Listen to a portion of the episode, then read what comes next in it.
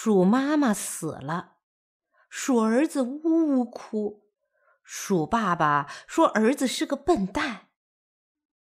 这是怎么回事呢？请听故事《铁桶里的老鼠》。一只老鼠在偷东西的时候，不小心掉进一个大铁桶里。大铁桶光溜溜的，老鼠怎么跳也跳不出来。好几天之后，鼠儿子才找到了铁桶里的鼠妈妈，他急得直转圈儿，不知怎样才能把妈妈救出来。这时，鼠妈妈对他说：“孩子，你快给我找个硬木块啃啃吧。”鼠儿子心想：“我妈妈这准是饿了。”他溜到厨房里，偷了一块馒头，扔进了铁桶里。可是鼠妈妈不吃馒头，她说。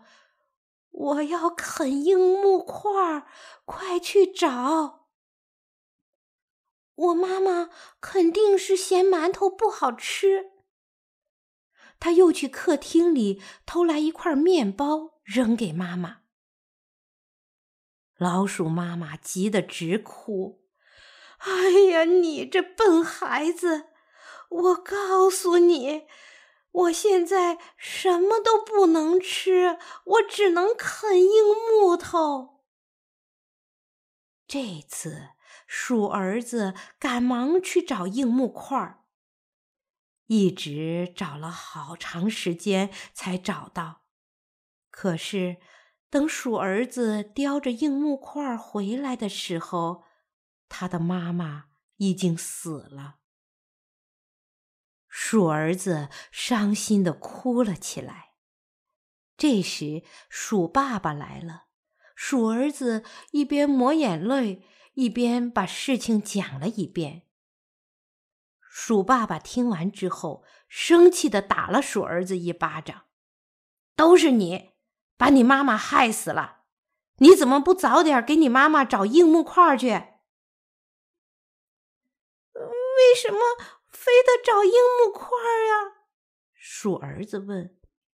鼠爸爸说：“我们老鼠的门牙长得特别快，一个星期就可以长好长好长。”那该怎么办呢？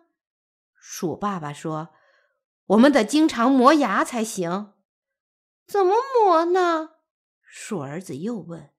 鼠爸爸说。我们经常啃木头之类的东西，就是在磨牙呢。鼠儿子问：“我妈妈要硬木块，也是磨牙的吗？”鼠爸爸说：“当然是啦！